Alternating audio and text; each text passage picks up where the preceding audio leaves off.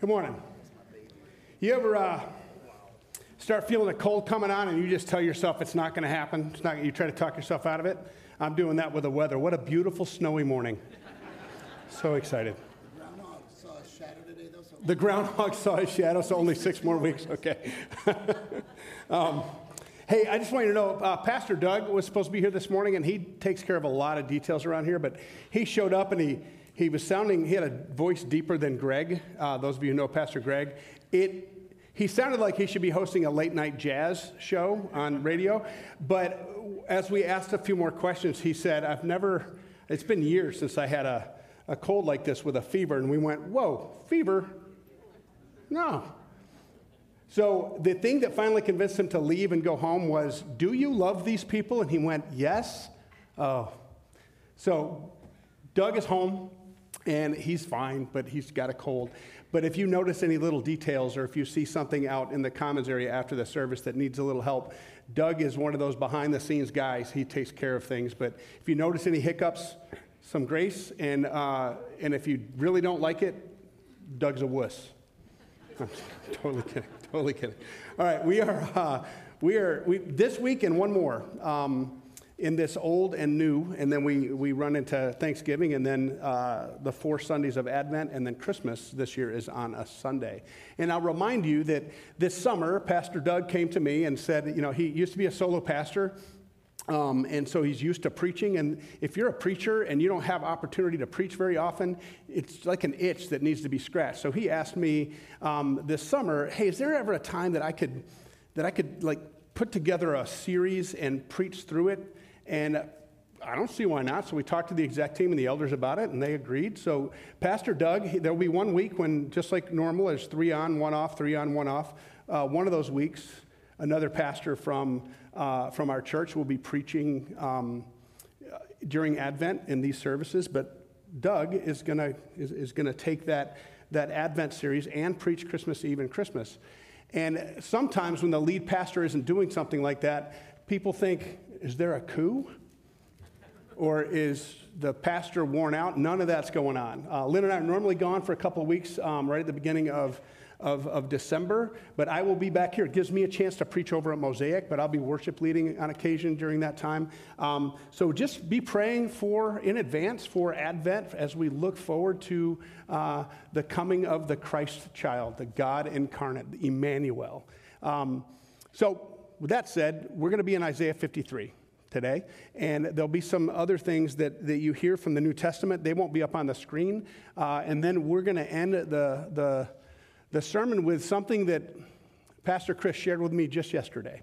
Um, and it was it just spoke to my heart it spoke to his and he's preaching on this in mosaic as well so i'm going to pray and then we're going to i'm going to give you a little bit of background on isaiah 53 and then we'll read it and then we'll talk through how jesus fulfilled so many of these prophecies all of the prophecies but we'll only talk about a few of them uh, of isaiah chapter, chapter 53 let's pray together Lord, you're God. We thank you for that. We thank you that we don't know what the future holds, but you show us in Isaiah 53 that you do. So, Lord, we don't know what's going to happen here in Michigan, in Western civilization, the United States in particular. We don't know, but you do. So, while we don't know what the future holds, we know the one who holds the future. We trust you.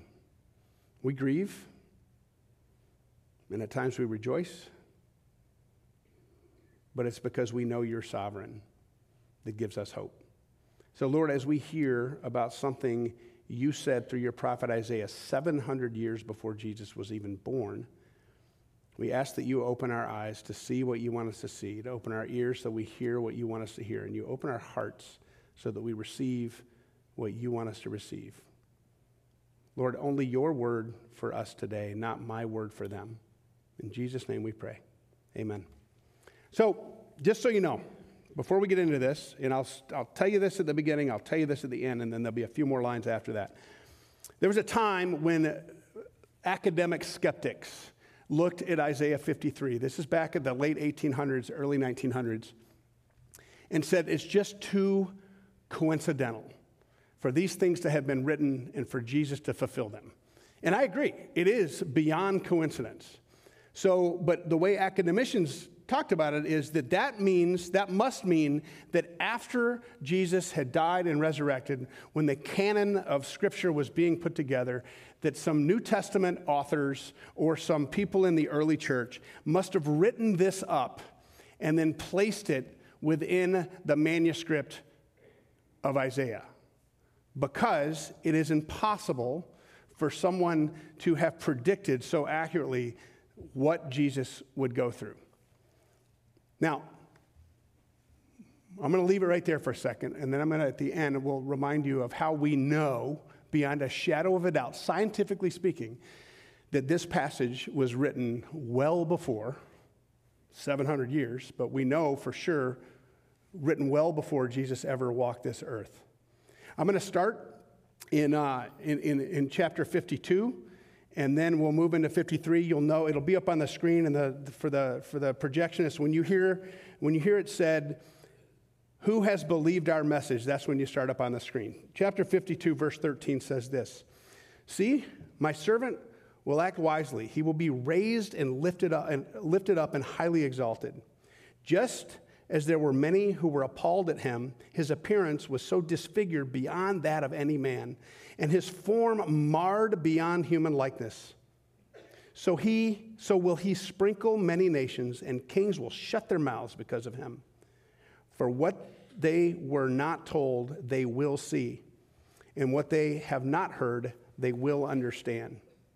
Who has believed our message? And to whom has, has the arm of the Lord been revealed? Just so you know, if you go back into 52, 51, 52, and into 53, God is talking about the arm of the Lord, his power, his majesty, his sovereignty.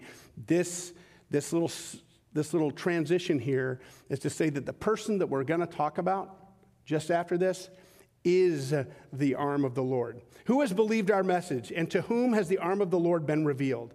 He grew up before us like a tender shoot and like a root out of dry ground. He had no beauty or majesty to attract us to him, nothing in his appearance that we should desire him. He was despised and rejected by men, a man of sorrows and familiar with suffering.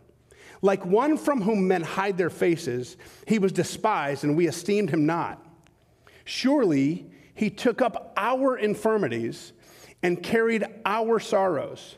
Yet we considered him stricken by God, smitten by him, and afflicted. But he was pierced for our transgressions, he was crushed for our iniquities. The punishment that brought us peace was upon him, and by his wounds we are healed. We all, like sheep, have gone astray. Each of us has turned down or has turned to his own way, and the Lord has laid on him the iniquity of us all.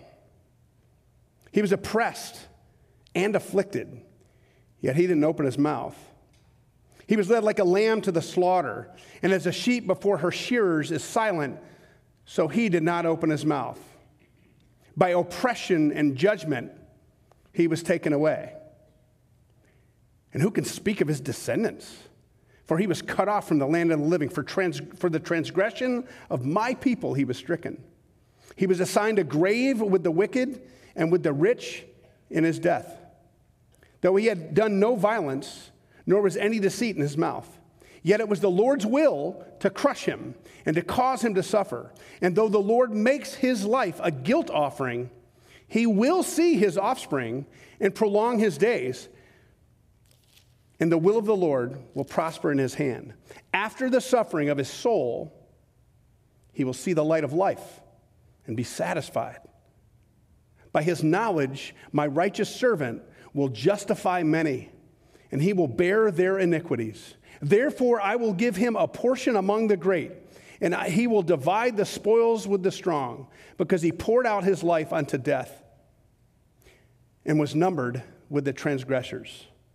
For he bore the sin of many and made intercession for the transgressors. Now, there's a lot of big churchy words in there transgression, which most of us know what that means. Iniquity, just another word for sin, but the kind of the condition, how, how utterly depraved humanity can be.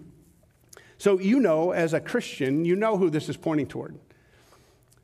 But I want to let you know, we're not going to talk about all of them, but there are so many things that were fulfilled in the life of Jesus that people started thinking that, that this must have been created after Jesus' death and resurrection and pushed back to the Old Testament.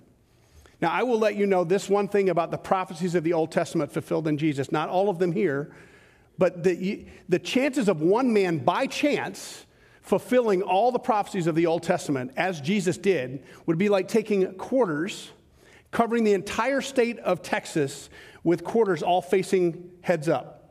Covering the entire state of Texas with quarters. And on the bottom, on one of the tail sections, put a dot, just a black dot on the bottom. All of the same year, all the same I year. No way to distinguish one quarter from another. And then randomly be parachuted in from a plane. You don't know where you're going to land. And the chances of you landing with the wind and all that stuff, landing, taking off your chute, reaching down and picking up a quarter. If you landed and picked up the quarter with that one dot, that's about how, how random it would be, how, how the, the, the astronomical chances of one person fulfilling all the prophecies of the Old Testament as Jesus did. There's another one that says you could, you would, if you could stack 50 cent pieces to the moon and back, that's, that's how likely that, that the chances are one in that many 50 cent pieces that one person could fulfill all the prophecies of the Old Testament as Jesus did. So let's just look at a few of these. The Messiah, it says here, was to be despised and rejected by men. John chapter 1, verse 10 says this He was in the world, and though the world was made through him, the world did not recognize him. He came to that which was his own, but his own did not receive him. Luke chapter 20, or Luke chapter 23, verses 20 through 24. Remember that he was despised and rejected by men. Wanting to release Jesus, Pilate appealed to them again, but they kept shouting, Crucify him, crucify him. For the third time, Pilate spoke to them. Well, why? What crime has this man committed? I found, him, I found in him no grounds for the death penalty. Therefore, I will have him punished and then release him. But with loud shouts, they insi- insistently demanded that he be crucified, and their shouts prevailed. So Pilate decided to grant their demand, and he released a man who had been thrown into prison for insurrection and murder, the one they asked for, and surrendered Jesus to their will. In Isaiah 53, verses 5 through 12, we are told that the Messiah will be a sacrifice for our sin. And while the whole of the Gospels speak to that, Paul sums it up in Romans. Hold on, I just lost it.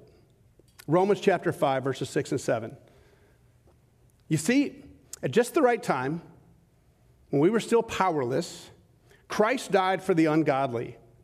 Very rarely will anyone die for a righteous man, though for a good man, one might possibly dare to die. But God demonstrates his own love for us in this. While we were still sinners, Christ died for us. We are told in Isaiah 53, verses, or verse 7, that he will be silent before his accusers. And we see both in Mark and in Matthew. I'll read the Matthew passage here Matthew 27, 12, and 4, 12 through 14. When he was accused by the chief priests and the elders, he gave no answer. Then Pilate asked him, Do you hear the testimony that they're bringing against you? But Jesus made no reply, not even to a single charge, to the great amazement of the governor. We're told in Isaiah uh, chapter 53, verse 9, he will be buried with the rich.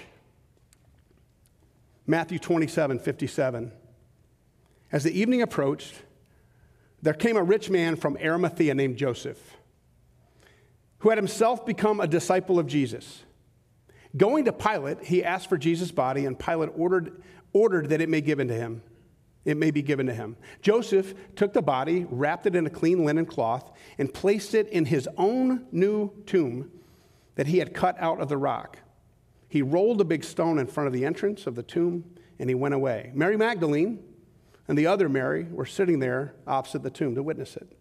Now, I don't know about you, and you know very well that I'm not God, but if I were God, I might leave out that he would be buried in a rich man's tomb. I, I, just don't see that as being something that significant, but so that we would know that the God of the universe sees the future, he gives us those little tidbits And it's recorded in Scripture that Joseph of Arimathea, you do not have a grave that has been cut into the stone if you are not a very, very wealthy man. And this man was willing to risk his reputation because he had become a disciple of Jesus, but he's a member of the Sanhedrin.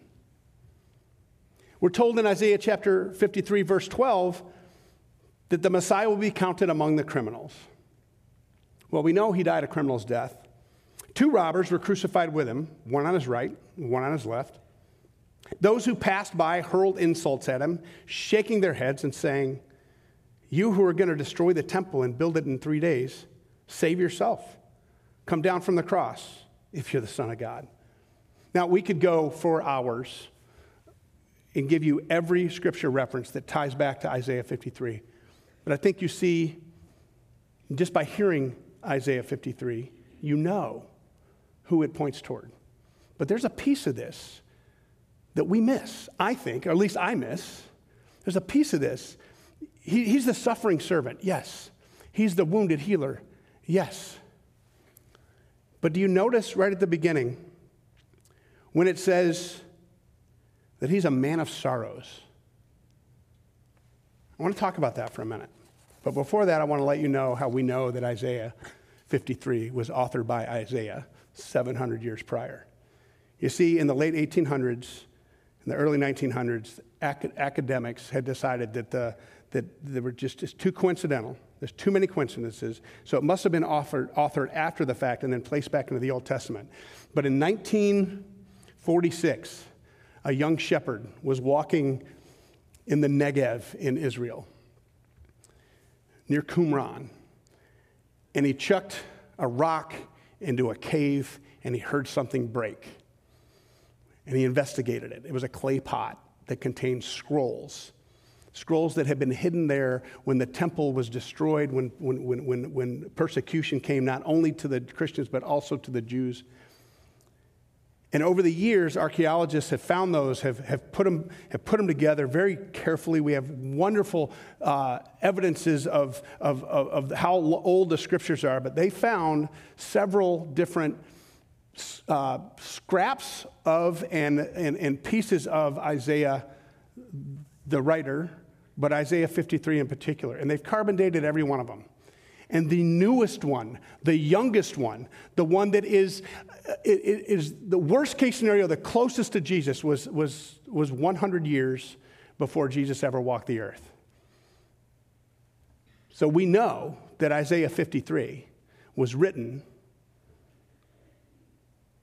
as prophecy, not as convenient hindsight. And we understand that Jesus, that many didn't see the Messiah, that they didn't think of him as going to be someone who was a suffering servant or a wounded healer. Even his disciples, Jesus, when Jesus' disciples, when they were walking with him, when he, when he said, Look, I'm gonna, we're going to go up to Jerusalem, and there the Son of Man is going to be handed over and crucified. But I'm going to come back. They didn't believe him, they didn't buy it because it just wasn't something they could fathom. But the thing I think we miss, or at least I know I have, is that Jesus was a man of sorrows.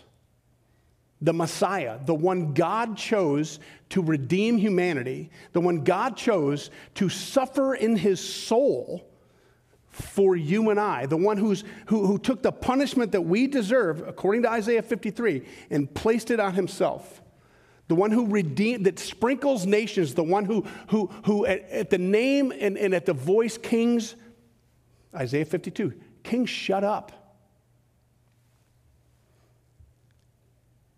is a man of sorrow.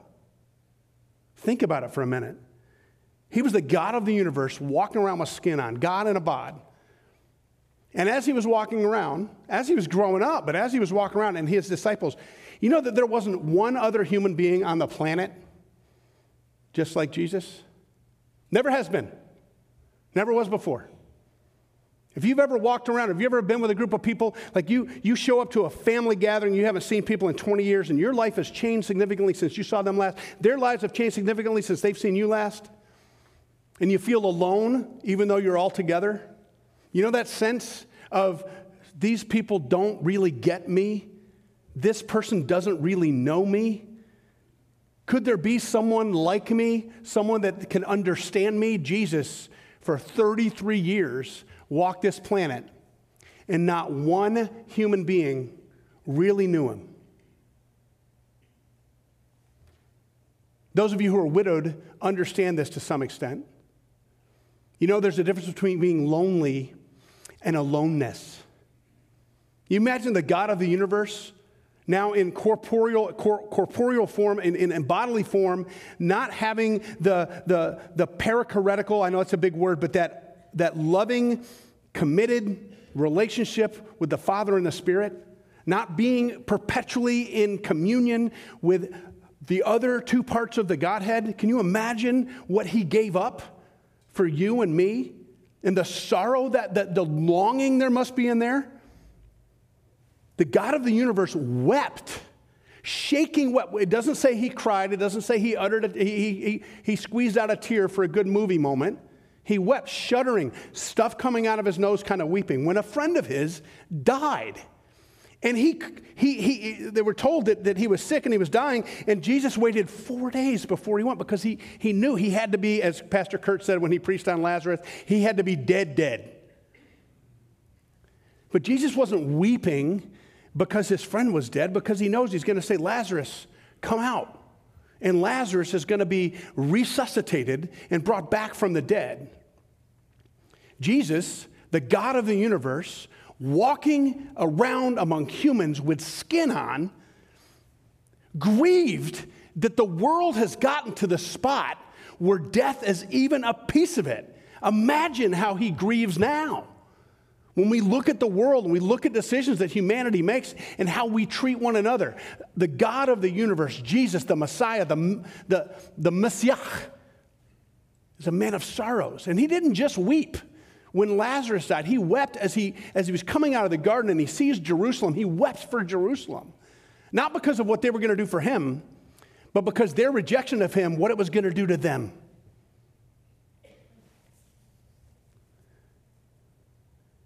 He says in that moment, How often have I longed to gather your children together as a hen gathers her chicks under her wings?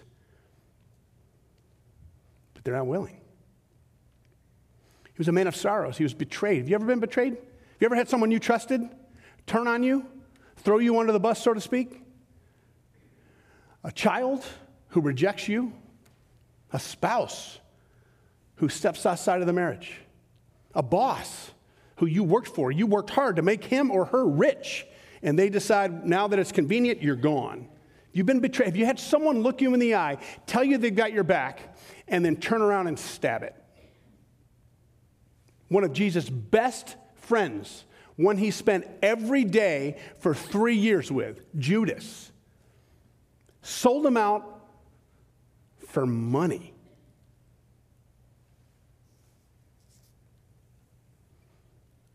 One of his best friends, the one he named from Simon to Petra to the rock, even though he told them, You're going to deny me, when, when, when, when given the opportunity to speak on behalf of Jesus, when Jesus is being tried and beaten, you're one of them. I am not. I don't know what you're talking about. I am not. I've, not, I've never heard of him.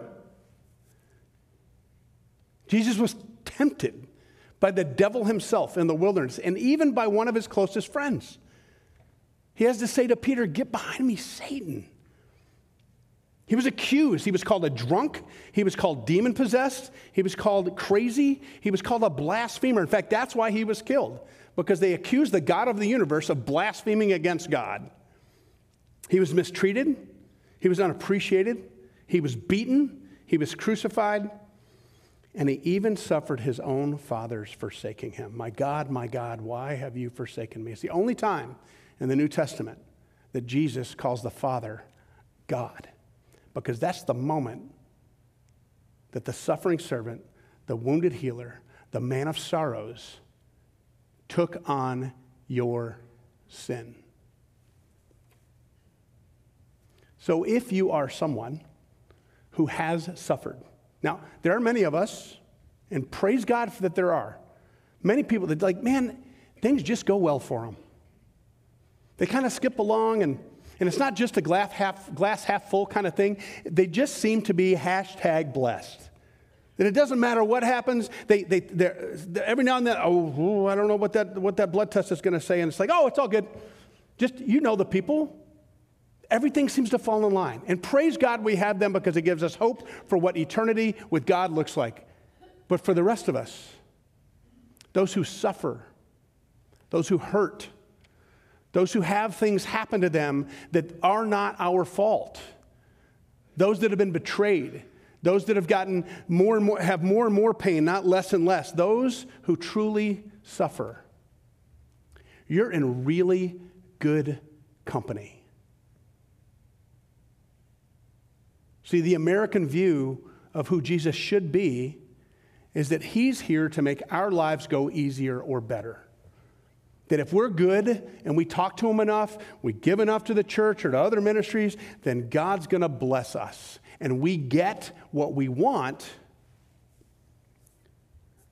But if that wasn't true of Jesus, and it wasn't true of Paul, and it wasn't true of any of the other apostles except maybe John, although John was imprisoned, then why do we expect that it would be true of us? Why do we expect that things should just go our way?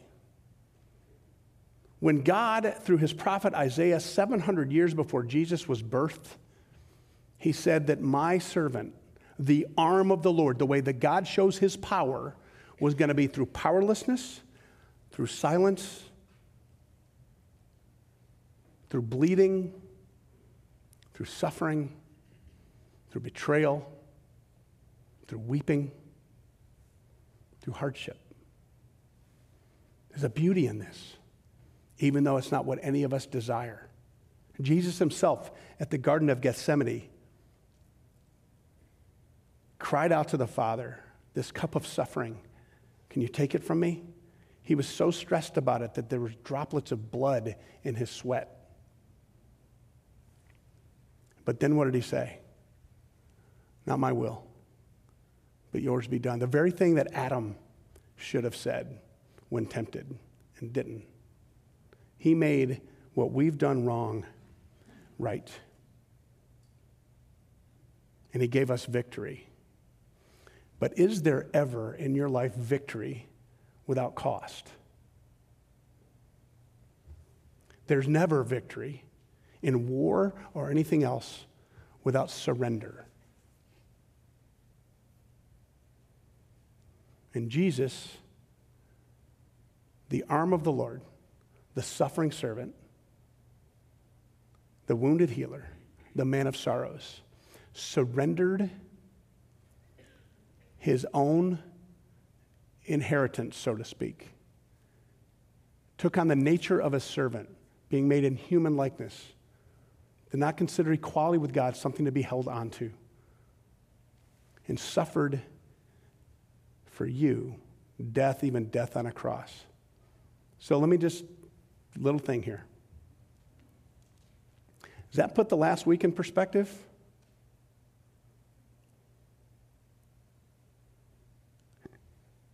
If he can tell us 700 years in advance what his only begotten son will do for you, for me, do you think that he doesn't know what's going to happen 700 years from now? Sometimes he calls his people to sorrow. Sometimes he calls his people to tear our garments and repent. And sometimes he calls his people to rejoice in the Lord always. I'll say it again rejoice. But most of the time, he calls his people to all three of those things at once to rejoice in the Lord always, to rejoice in our trials, not for them, but that means there will be trials and with trials comes pain. So we can either join him in his suffering or we can do our best to avoid suffering. But that's kind of like crucifying him all over again, according to the author of Hebrews. And I don't think any of us want to do that. So while this might feel like a downer at the moment, if you own it, knowing that Jesus is a man of sorrows, a man of suffering, a God of wounds, it actually gives us hope. Hope for today and strength for tomorrow. Let's pray. Lord, thank you for the man of sorrows. Thank you that he wasn't just a man, but thank you that we see in this, in this passage that almost a dozen times he talks about for our iniquity. That you, God, would be willing to suffer so that your people can know you. It's just astonishing to me. We pray that you give us courage for what lays, lies ahead and peace because we have the salvation of our souls now, not just when we die and meet you in person. We love you, we praise you, and we trust you. In the name of Jesus, we pray. Amen.